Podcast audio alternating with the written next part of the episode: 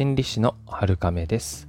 この番組ではあなたが自分に優しくしていけるようにセルフコンパッションやセルフケア心理学などの話をしています、えー、東海地方といえばですねモーニング文化があるわけですけれども今はね結構モーニングっていうのが広まってきたのか関東とかね関西でもやっている店がありますよね。やっぱりこれ、米田コーヒーの力なんでしょうかね。ご存知ですかねあの、米田コーヒー。あの、東海地方にすごい多いんですけど、たまにね、気分転換とか、なんか作業がしたくて、モーニング行ったりするんですよね。で、店によって結構個性があるので、メニューも違ったりしてね、こだわりを感じたりするわけです。僕はですね、今39歳なんですけれども、30代前半までは、いわゆるね、小倉トーストっていうのがあんまり好きではなかったんですよね。でもね、ここ最近は結構食べたくなってて、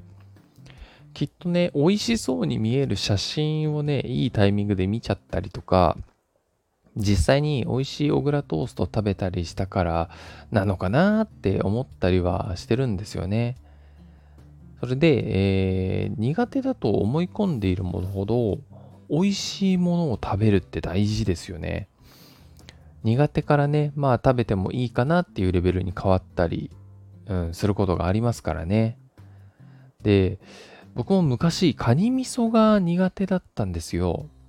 それで千葉に行った時に、たまたまね、海の真ん前にあるお寿司屋さんでお昼食べた時にですね、なんかその旅のテンションというか、そういうので、あのー、カニ味噌の軍艦にね、挑戦してみたことがあったんですね。それがね、美味しかったんですよ。カニ味噌ってすごい、あの、臭みがね、残るのがあったりするんで、鮮度が多分すごい大事だと思うんですけど、その、その時食べたカニ味噌っていうのが、あの、カニの風味しかしなくって、全然なんかこう味噌臭さというかそういうのがなかったんですよね。それ以来たまに食べるようになりましたからね。ってことでたまに小倉トーストが食べたくなるわけなんですけどこれねあんことホイップクリームが一緒に乗ってるやつが甘うまで、えー、朝にね小腹空いてる時とかはね幸せを感じるんですよね。コンビニとかねスーパーにもホイップワンパンみたいなのが売ってるんですけど、これどうなんですかね？東海地方だけなんですかね？うん、これもね、見るとね、やっぱ食べたくなる時があるんですよね。まあ、見たことあるよ、ホイップアンパン、ここでも売ってるよっていう方がね、もしいらっしゃったら、ぜひ教えてください。はい、ではですね、今日のメインの方に移っていきましょう。今日はですね、ラベリングっていうお手軽なセルフモニタリングのテクニックをね、お伝えしたいと思います。あの、横文字がちょっと多めですよね。うん。ふと思ったんですけど、この横文字っていう表現って今の若い方って使うんですかね？なんか死語のような、うん、気がしてきました。うん、ラベリング、セルフモニタリングとか、こう、カタカナで表記するようなやつですよね。うん、横文字使うのかな今？これもね、もし分かったらね、あの、よければ教えてください。えそれで、ラベリングっていうのは、自分の感情とか考えを観察して名前をつけるっていうことなんですね。これをするだけで自分の中のモヤモヤした曖昧なものがとりあえずねはっきりしてストレスが軽くなるってことが分かってるんですね。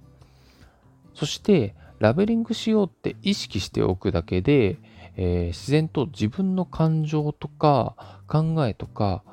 体の感覚とかねそういったものへの観察力つまりセルフモニタリングの力が上がるんですね。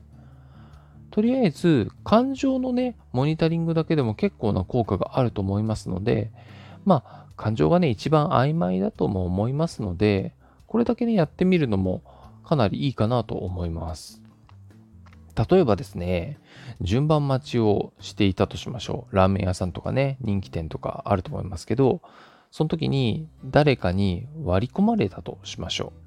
そうするとね、もやもやした気持ちになったりとか、胸とか頭がカーってなることもあるかもしれないですね。そういう自分のね、中身に目を向けてみて、あ、これはイライラだなとか、これは怒りだなっとかやるわけですね。これがラベリングですね。他の例で言いますと、まあ、予定していた友達との旅行が急にキャンセルになったとしましょう。友達から連絡があって、それを聞いて、まあ、連絡が終わったとして、まあ、いろんな気持ちがね、湧いていると思います。あ、これはがっかりだなとか、少し怒りがあるなとか、あ、これは心配だなとか、これは悲しいなのかなとか、そういったところでしょうか。大事なのは否定しなくていいっていうことですね。ついついね、人はネガティブなものとか、なんとなくの常識でね、こうあるべきみたいなのがね、あると思いますけど、そういう気持ちから外れたものはダメだと決めつけて、押さえつけてしまいがちなんですよね。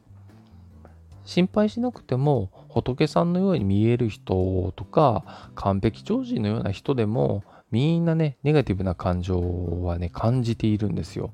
めちゃくちゃ修行してきているあのお坊さんとかでもあのね、すごく冷静でこう穏やかに見えますけど、内面ではちゃんとネガティブなものは発生してますからね。ただその、それへの対応方法が上手っていうだけです。なので、それよりもどんな感情だったとしても、出てきたこと自体、それは否定しないで、ああ、こういう気持ちがあるんだねって認めてあげて、名前を付けてあげる。それだけで十分なんですね。不思議なもので、なんとなく感じているだけで、もやもやふわふわしたものあると思います。えー、そういったものに言葉っていう理性の道具を使って名前を付ける、ラベリングをする。それだけで人はですね、ある程度安心感が生まれてきたりするんですね。これは正体が分かったって思えるからですね。正体が分かる。あるいは名前を付けたことで具体的になる。そうすると、今度はそれを扱いやすくなるからです。正体が分かるとね、やっぱりこう、どうしていったらいいかっていうのがね、ちょっと見えてきますし、そういう時もありますもんね。